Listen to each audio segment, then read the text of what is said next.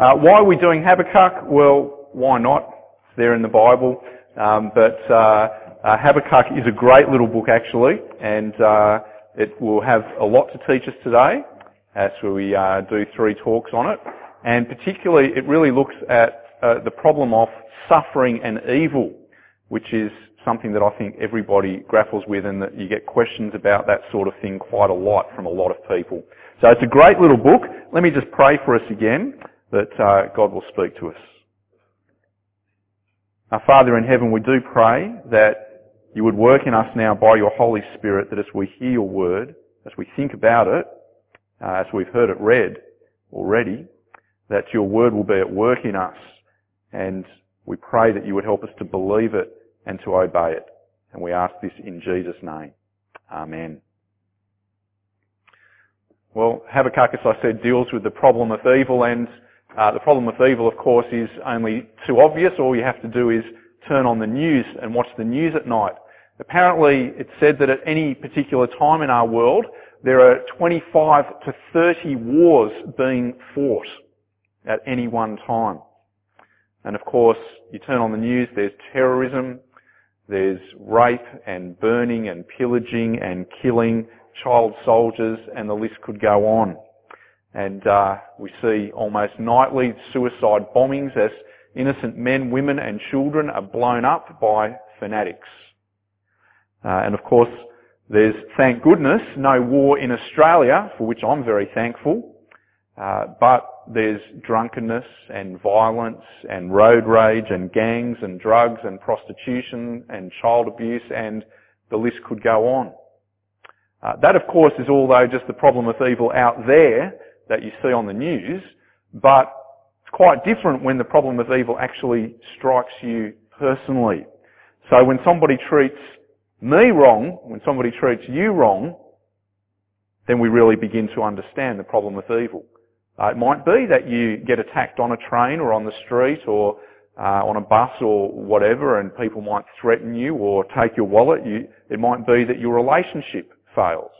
It might be that you fail at university in your studies or you fail in work or in something else in life. It might be that somebody who was meant to be your friend backstabs you or even at church. Of course, that may happen.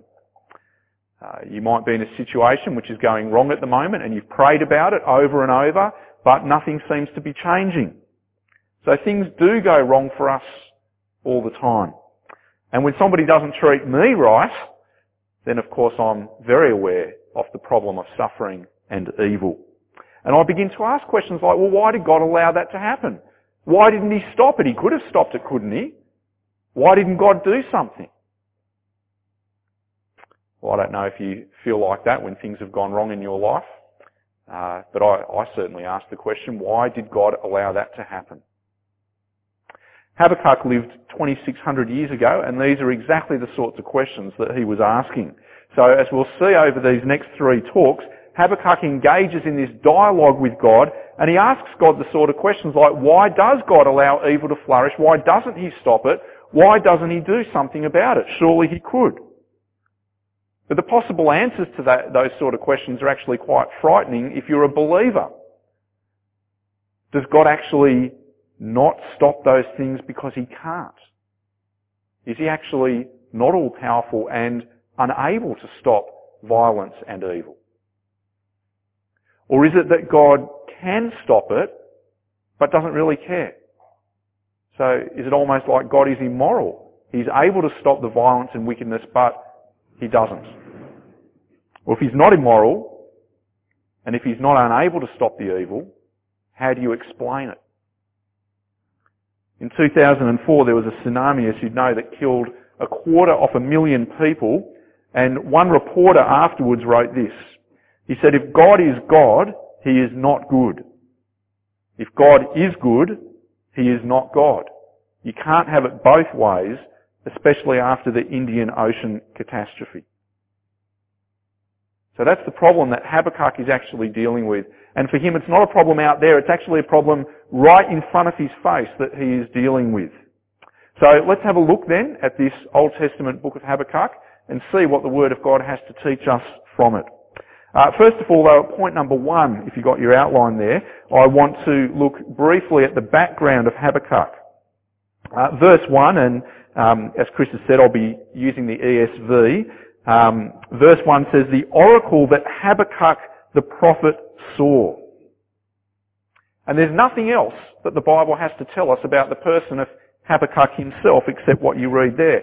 Uh, which by the way I think is interesting in that it tells you that the question that modern people often ask that's in commentaries and in Bible colleges about knowing all about authors, that's not really a question the Bible asks very much. The Bible doesn't seem too interested in the author as such.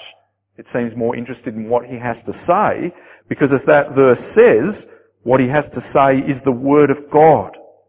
Verse 1 tells us that the book of Habakkuk is the Word of God. This is what the prophet saw or received. And so we are to hear it, to receive it as the very Word of God. We do know a little bit though about the times in which Habakkuk lived. Uh, he mentions, we'll see in a moment, the Babylonians. And the Babylonians were a, a superpower for only a short time. So we know that this probably occurs somewhere around the end of the 7th century BC, which is why Habakkuk's known as the 7th century prophet. So up to this point, God's people have been living in the promised land.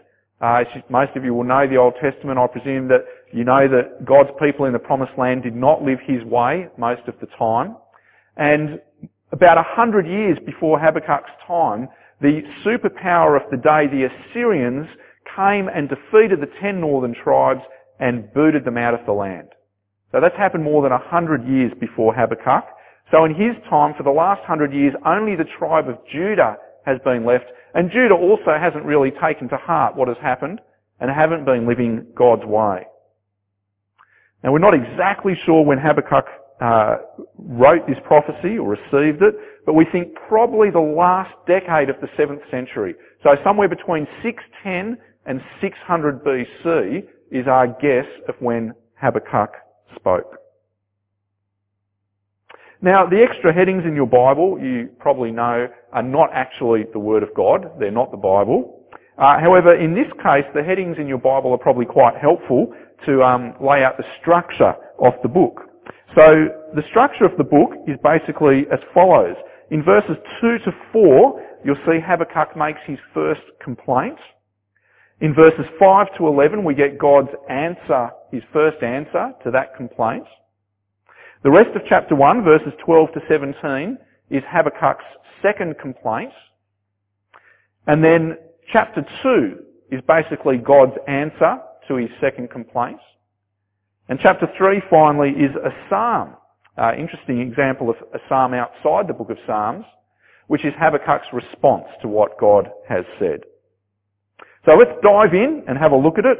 Let's uh, look at, uh, read again Habakkuk's first complaint, verses 2 to 4. He says, O Lord, how long shall I cry for help and you will not hear? Or cry to you violence and you will not save? Why do you make me see iniquity? Why do you idly look at wrong? Destruction and violence are before me. Strife and contention arise. So the law is paralyzed and justice never goes forth. For the wicked surround the righteous. So justice goes forth perverted. So Habakkuk's complaint here to God is about the problem of evil, and the problem of evil right on his doorstep. So he speaks about violence there in verse 2, and again in verse 3. He speaks verse 3 about iniquity, wrong, destruction, strife, contention. And the result of all that evil amongst the people of Judah, he says in verse 4, is that the law is paralysed, it hangs limp, it's useless. There's no point, almost, he's saying, having the Word of God if no one's going to listen to it or do anything about it and believe it and obey it. And so there's no justice, he says. Verse 4, the wicked get their way, they prevail against the righteous. So there are those in Judah who are righteous, who trust God, but the wicked outnumber them. And their violence and evil is oppressing those who trust in God, and God seems to be doing nothing about it. And Habakkuk says, verse 2, he's been long in prayer, crying out to God to do something about it, to take action, to stop the wickedness, to stop the evil, and it seems like God hasn't heard his prayers and he hasn't acted. Habakkuk saying to God, as it were, God, you're not listening. You're not doing anything. Why won't you stop this evil? Is it because God's unable to stop it? Is it because he doesn't care? Or if that's not the case, why doesn't he do something? Well, I wonder what you do when it seems like God doesn't answer your prayers. Habakkuk's long been praying to God. He's saying God is not answering his prayers. If God seems, if it seems like God is not answering your prayers, does it make you think sometimes maybe, maybe God's not really there? Habakkuk wants to know why God hasn't done something about the evil that is so prevalent in Judah. And his complaint though is really an expression of faith. He's taking his complaint to God in prayer. He's pouring out his heart praying to God in trust, asking why God allows evil to flourish, why he hasn't done something about it. And I take it then that that is a model. That is what we should do as well. Uh, we should take our prayers to God. We should keep coming to Him in prayer. We can take our complaints to God. Uh, if we're struggling with whatever it is we're struggling, we can take it to God. That's an act of faith as we pour out our heart and our complaints to God. And if God doesn't seem to be answering your prayers, we need to keep trusting Him. Because He has heard our prayers. And the answer, of course, may not be yes. It may be no. Or it may be yes, but not yes. And we might not know God's reasons for not answering our prayers straight away, but He knows the reasons why. He knows what He's doing and why He's doing it. Nevertheless, Habakkuk still has this problem. Why is God allowing such evil and violence and wickedness to go on in Judah and isn't doing anything about it? Why hasn't God answered his prayers? And basically God's answer to his prayer will be yes, will be that he'll do something about it, but not quite yes. So let's look at Habakkuk's, uh, sorry, God's answer to Habakkuk's first complaint. God's answer, he says himself, is very unexpected. Probably the last thing Habakkuk would have wanted to hear. In verse 5, God starts by saying that to him. He says, Look among the nations and see. Wander and be astounded, for I am doing a work in your days that you wouldn't believe if told. Now, the verbs there are actually in the plural. So God is saying this not just to Habakkuk, but he's actually saying it to all people, to all the people of Judah. And he's commanding, look, see, wander, be astounded. Why? Because God is going to do something about the problem of evil, but something that they would never believe. Although of course they do need to believe it. So what is God's unexpected answer? What will he do? Verse 6, he says, For behold, I am raising up the Chaldeans, that bitter and hasty nation. The Chaldeans are the Babylonians. So God is saying in verse 5, look among the nations, I'm raising up the nation of the Babylonians. The God of the nations will raise up this nation to punish his people in Judah who are wicked. And look at what he says about them in verse 6 again. He says, I'm raising up the Chaldeans, that bitter and hasty or impetuous nation, who march through the breadth of the earth to seize dwellings not their own. They are dreaded and fearsome. Their justice and dignity go forth from themselves. The Babylonians, he's saying there, go through the earth in conquest, seizing dwellings not their own, conquering all before them, as they will conquer Judah. But God is saying he will raise up this fearsome, dreaded, as he says, superpower, where the Babylonians will conquer all before them, sweeping away all opposition. And who made the Babylonians a superpower? Well, God did, this says. He raised them up. Who gave them their strength and might with which they conquered much of the world around them? God did. They sweep across the earth, this says, in conquest. And they don't just paralyse the law, as Habakkuk complained about his own people in verse 4. They don't just paralyse the law, but as the NIV says in verse 7, they are a law to themselves. And Habakkuk complained in verse 4 that justice never goes forth. But God will bring the Babylonians, verse 7 says, whose justice goes forth from themselves. So they also don't look to God for justice, they just make up their own justice and law. And Habakkuk complained in verses 2 and 3 about the acts of violence in Judah. And this says God will bring the Babylonians who, verse 9, the NIV says, are all bent on violence or are coming for violence. So what is God's answer to Habakkuk's first complaint? What will he do about the wickedness and the violence that Habakkuk sees all around him in Judah?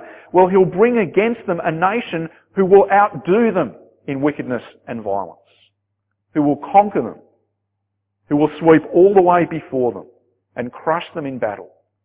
A nation who are even more violent and more wicked. God is raising up the fearsome, dreaded Babylonians who will punish the people of Judah. And nothing will stop them. Have a look at how they're described in verse 8. He says, Their horses are swifter than leopards, more fierce or keen than the evening wolves. Their horsemen press proudly on. Their horsemen come from afar. They fly like an eagle, swift to devour. They all come for violence, all their faces forward. So here's a picture of an all-powerful, swift, conquering army that just sweeps everything before it. Their horses swifter than leopards, keener than wolves, swooping in like an eagle, swift to devour. That's interesting, that phrase, swooping in like eagles to devour, comes right out of Deuteronomy chapter 28, which are the covenant curses. So it's a hint. The covenant curses are coming upon the people of Judah for their evil. The Babylonians will sweep all before them and nothing can stop them. And with great irony, at the end of verse 9, God says, they gather captives like sand. God had promised Abraham that his descendants would be as numerous as the sand on the seashore. And now in what's almost like a reversal of those promises, he says Abraham's descendants will be held prisoner and captives more than the sand on the seashore. Nothing will be able to stand in the way of this all-conquering Babylonian army. Verse 10 says, At kings they scoff, and at rulers they laugh. They laugh at every fortress, for they pile up earth and take it. Then they sweep by like the wind and go on kings and rulers are swept away before them. The Babylonians scoff at them, laugh at them. They laugh at fortifications built against them. They easily get around them. They just sweep through like the wind as if there's no opposition at all. Nothing can stop them. So God has heard Habakkuk's prayer. He will answer his prayers, but not the way he expected. He will deal with the problem of evil, but in a very unexpected way. He'll stop the violence and wickedness in Judah by bringing an even more violent and wicked foe against them who will outdo them in violence and wickedness and crush them. And indeed, that's what happened. The Babylonians came not long after Habakkuk said this and conquered the people of Judah. In 597 BC and again in 586 BC, the Babylonians came and conquered the people of God. In 586, they razed Jerusalem to the ground destroyed the temple and took God's people into exile. And so this word of God came true exactly as Habakkuk said. But of course verse 5 must also be true that it's very unexpected. Will God stop the evil? Yes. By a nation that is even more evil and violent. You know, to uh, put it in perspective, it might be in our time that we're quite distressed by the violence and wickedness we see in Australia. Australia is becoming more and more pagan. Worse and worse things are happening. I don't need to tell you that. And we might be distressed about it and praying to God that He might do something about this and stop it. And it would be like God's answer would be He'll raise up North Korea or Iran or a coalition of terrorists to come and crush Australia to get rid of the wickedness. Not exactly the answer to our prayers that we'd be hoping for. That's what's happening in Habakkuk. Now, of course, it's not like God's stupid. He knows the Babylonians are godless and evil. At the end of verse 11, he describes them as guilty men whose own might is their God. So they are guilty for their violence and wickedness. They are guilty for not worshipping God and worshipping themselves. But then isn't that a problem? How can God solve the problem of evil with even more evil? By raising up the even more evil Babylonians. Which brings us then to Habakkuk's second complaint. His second complaint in verses 12 to 17 begins with God's character. In verse 12 he says, Are you not from everlasting, O Lord my God, my Holy One? we shall not die. O Lord, you have ordained them as a judgment, and you, O rock, have established them for a proof. You who are of purer eyes than to see evil and cannot look at wrong. So look at how Habakkuk describes God there. He says, first of all, that He's ever, everlasting. He's eternal. God is the one who always is and will be. He says He's the Holy One. God is perfect in holiness and righteousness. He calls Him the rock, an image that means He's immovable, unchangeable. And since God is eternal, and since He is unchanging, Habakkuk knows He'll keep His promises. So he knows that he'll keep his promises to Abraham, Isaac and Jacob. He will not wipe out his people. And so Habakkuk says, we will not die.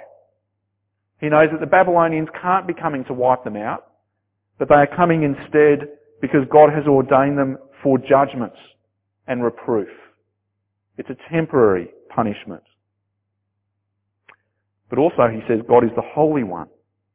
Habakkuk said himself in his first complaint, he was sick of looking at the violence and evil that were all around him. But God, he says, his eyes are too pure to look on evil at all. He cannot tolerate wrong. Which is a great reminder to me and uh, to you next time we're tempted to sin. That God cannot tolerate evil and sin and cannot even look at it. But it's a problem for Habakkuk. If God cannot tolerate evil, how can he use the Babylonians to punish his people? So Habakkuk continues in verse 13. He says to God, Why do you idly look at traitors, the treacherous, and are silent when the wicked swallows up the man more righteous than he? And I think the idea there is that the wicked within Judah are more righteous than the evil Babylonians, so how can God use them to punish his people in Judah? God himself said they're bent on violence. Their own might is their God. How then can he allow them, the Babylonians, to flourish and do their evil and just seemingly get away with it? Verse 17 at the end of the chapter says they are mercilessly killing whole nations. It's like genocide. Why doesn't God stop that? How can he allow that sort of evil to continue? It seems to Habakkuk that we're like bugs to be squashed. Verse 14, he says, You make mankind like the fish of the sea, like crawling things that have no ruler. He brings all of them up with a hook. He drags them out with his net. He gathers them in his dragnet. Well, verse 14 is probably by far the most severe thing that Habakkuk says to God in his complaints. And uh, it may well be going too far there. He's saying God has done this. He's made us like fish in the sea to be caught, like crawling things to be squashed. The captors of the Babylonians, he says, take people off with hooks like fish. And in fact, it's literally what they did, taking their prisoners off with hooks. And the Babylonians rejoice in their conquests.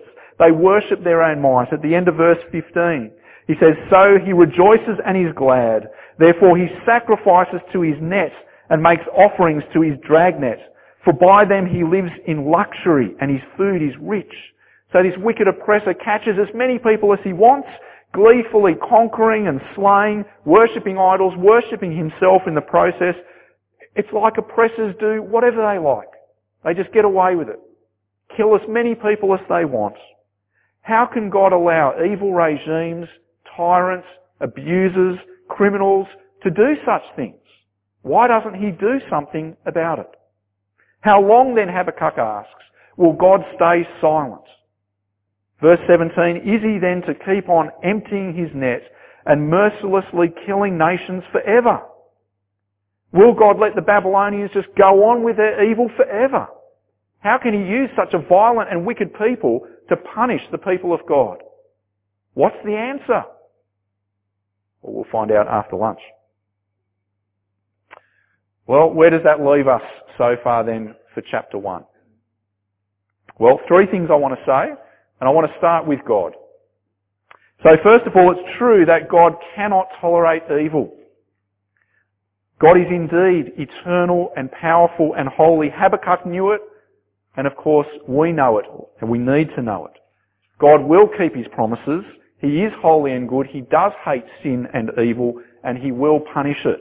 We should fear God and earnestly repent ourselves. But the point here is God cannot tolerate evil and he will punish it.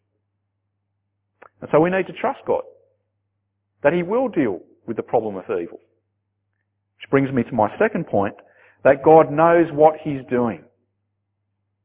God's answer to the problem of evil was not at all what Habakkuk was expecting. So it would have been a massive surprise that God would use this evil nation of the Babylonians to conquer the people of Judah and that that was God's answer to how he would deal with the evil amongst Habakkuk's people. God's plans are often bigger then than we might expect or imagine. And we do things in our world from our limited perspective. We don't have God's unlimited, all-knowing, all-powerful perspective. We only know what God tells us in His Word. So we might not know why God is doing something at the moment in the world, or why He's doing something in our own life. Why doesn't God stop the terrorism, the child abuse, the wars, the domestic violence, the crime? Well, I don't know why. But I need to trust God that He knows what He's doing, both in the world and with me personally. I need to be patient and to keep trusting God. That even if everything seems to go wrong around me, God knows what He's doing and why He's doing it. I don't have His perspective. Of course, I can keep praying like Habakkuk does. I can bring my complaints to God even. I can complain to God. I can pray to God. I can ask Him to stop the violence and the wickedness. But even if it, He doesn't seem to be answering my prayers, I need to trust that He knows what He's doing and why He's doing it and to keep praying. Uh, Tim Keller, in his book, The Reason for God, uh, writes the following. It's an extended quote, so bear with me. It's a great one though. Uh, Tim Keller says, quote, Many people have to admit that most of what they really needed for success in life came to them through the most difficult and painful experiences. Some look back on an illness and recognise that it was an irreplaceable season of personal and spiritual growth for them. And he goes on to say, though none of these people are grateful for the tragedies themselves, they wouldn't trade the insight, character and strength they've gotten from them for anything. With time and perspective, most of us can see good reasons for at least some of the tragedy and pain that occurs in life. Why couldn't it be possible then, he says, that from God's vantage point there are good reasons for all of them? He says, if you have a God great and transcendent enough to be mad at because he hasn't stopped evil and suffering in the world, then you have a God great and transcendent enough to have good reasons for allowing it to continue that you can't know. I think Tim Keller is spot on. He's hit the nail on the head. God is sovereign. He is in control of all things. We don't have his perspective. We are not omniscient like him. God knows what He's doing and why He's doing it. We might not like what is going on in the world around us. We might not like what is happening in our own life. But God has His reasons for doing it. He knows what He's doing and why. And so we need to trust Him. And we express that trust in prayer to God. So I need to trust God, that's my second point, that even if everything seems to be going wrong, He knows what He's doing and why He's doing it. And third and finally, I want to say that God has done something about evil, of course. And what He did was very unexpected. I think for you or me, we'd expect God to come blazing into the world and to smash evil and violence and wickedness and to get rid of it. That's what we want. But there's a problem with that that we often overlook. That when God comes blazing into the world to smash evil and wickedness and do away with it, He will do a complete, thorough and total job. He will root out every little bit of evil in the world when he does that. He will punish every person for every wrong thing that they have done, every wrong word they have said, every wrong thought they have had. Which then of course includes you and me. So if we want God to come blazing into the world to stop violence and evil, and He will one day, well, it will include our wickedness and evil. And God will do that one day. But first he did something very unexpected. He came to earth as a man. Born into our world, God the Son, experiencing hunger and thirst and pain and suffering. And he allowed violent and wicked men to take their evil and violence and pour it out on him, to mock him and flog him and spit on him, beat him and nail him up to a cross and kill him. The eternal, almighty God of the universe allowed evil and wicked people to do that to him. Which has got to be the last thing you'd expect for how God would deal with the problem of evil. And how does that deal with the problem of evil? Well, God will bring judgment. He will do away with evil, including, as I said, every person who has ever said or done or thought anything wrong. But first He gave Jesus to, to die on the cross to take our violence and evil on Himself so that the punishment that we deserve for our wickedness is paid for in full by His death on the cross. The cross deals with the problem of our evil. And it also shows what God thinks of violence and terrorism and abuse and crime. He takes it so seriously that he gives his only son to die for it on the cross. And the cross shows that evil has been defeated for all time. And one day it will be done away with. And so God has brought forgiveness of sin. If you trust in Jesus, I hope everyone here does, you are forgiven your sins. And it means that we repent of our evil one person at a time. Jesus' death on the cross before the judgment comes means that God has declared amnesty so that people can receive forgiveness of their sins and turn back to God and change the evil one person at a time. So Jesus' death shows us that God has done something about the problem of evil and something that cost God dearly. Often we want to know why God is doing what He's doing either in the world or in our own personal life. And uh, I don't know if you are going through something at the moment, I don't know why God is doing that to you. But He knows why, and He has His reasons for it. And He knows what you're going through, and in Christ, He knows what it is to suffer. God has suffered in Christ. And He loves us, He loves you, and gave Jesus to die for you, so you could be forgiven your sins, and so that evil could be brought to an end. And so I want to say, even if things aren't going right for you at the moment, keep trusting Jesus. Keep trusting God's promises. Keep turning to Him in prayer. God knows what He's doing and He knows why He is doing it. And He loves you and gave Jesus to die for you. Let me pray and uh, then I believe we will have some uh, questions, which I should have mentioned before. Our Heavenly Father, we do pray that you would help us to fear you and to shun evil. We thank you so much for giving Jesus to die on the cross to pay for our sins. We thank you for your forgiveness of our sins. Please help us to trust you even when we don't understand why things are the way they are. We thank you that you are sovereign and in control of all things that happen. We thank you for your holiness and your almighty power. In Jesus' name. Amen. Um, well, I should have mentioned before that uh, we'll have a question time. So um, what I always like to say in question time is don't be shy. There's no such thing as a stupid question. Uh, if you've got a question that's been in your mind as I've been speaking, it's likely that about 10 other people have it and they'll be glad that you asked it for them. So any questions or comments, please feel free, go for it.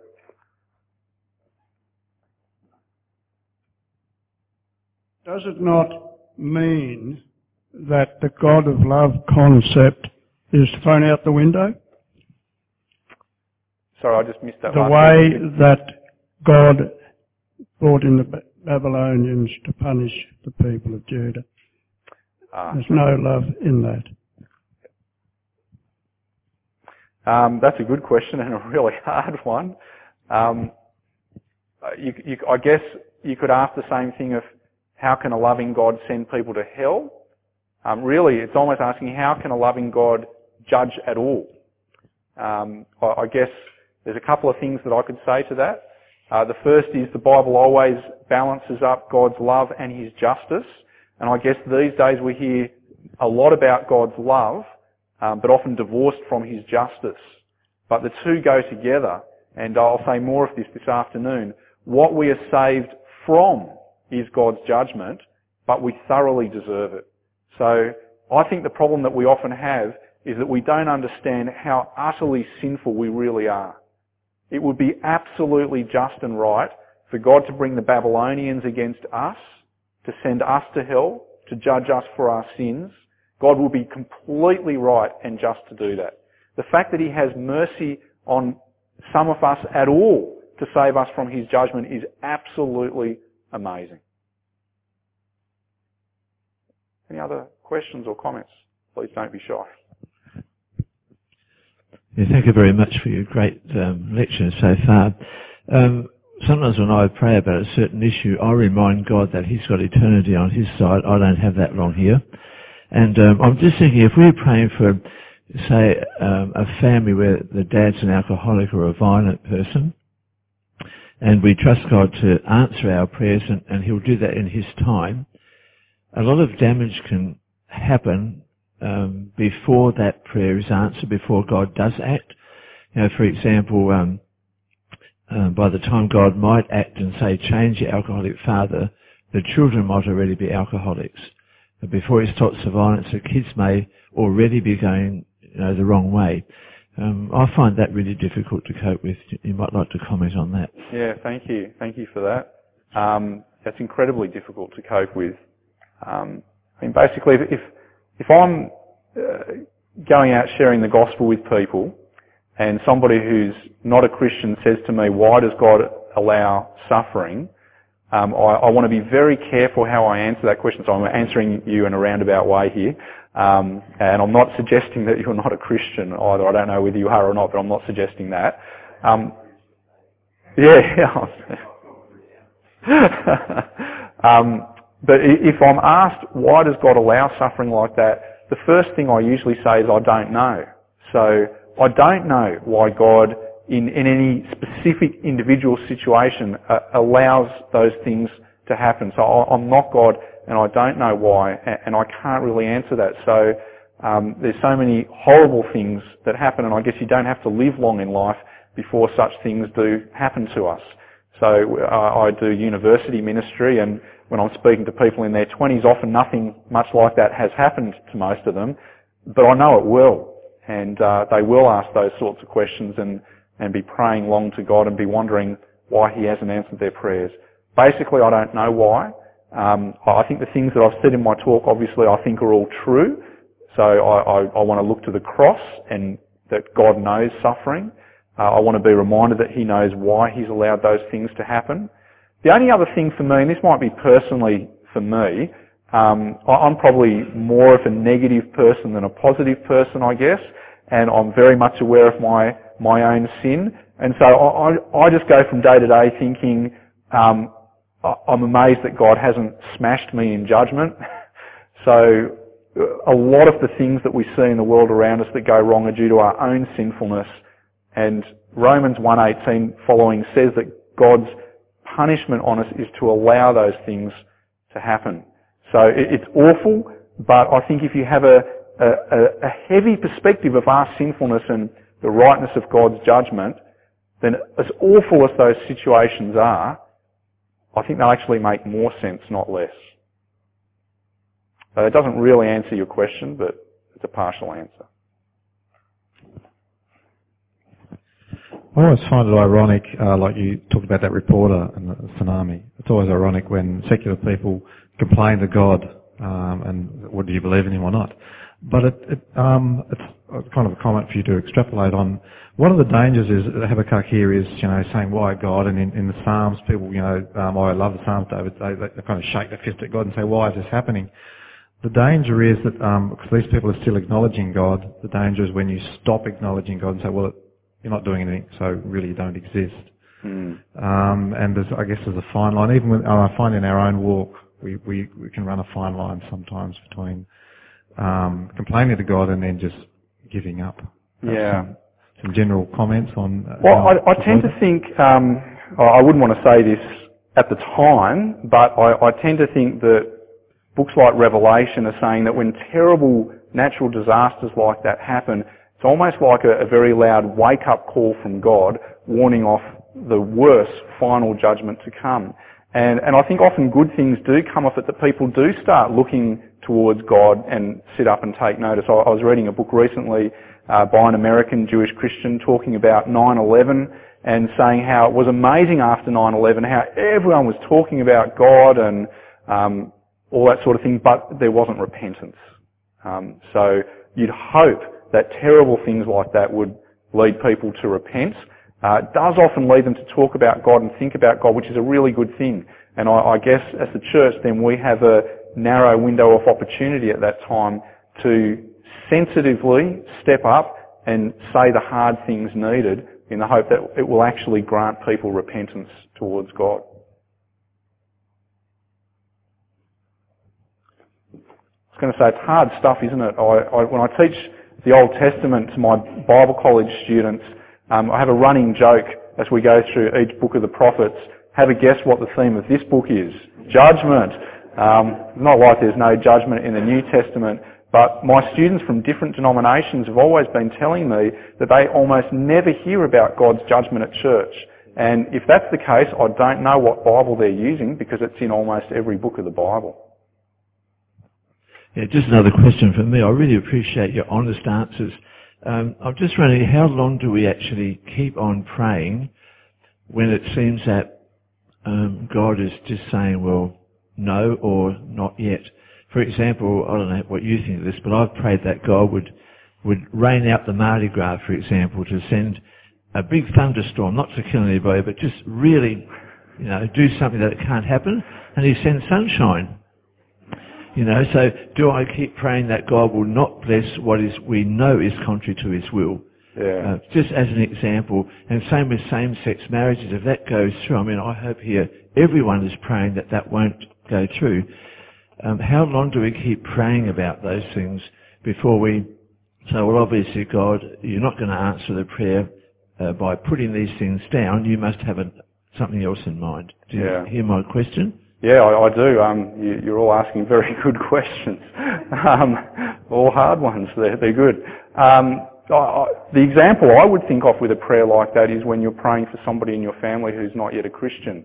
Um, so in my extended Jewish family, uh, there, there is one other Christian in my family, and that's amazing in a, an extended Jewish family, but almost all my family is not Christian. And so if I think, well, how long do I keep praying for them, or, or your examples, um, uh, again, I, can't really answer it, but I would have thought that you just keep praying ad infinitum, because I'm not God, I don't know what His answers are.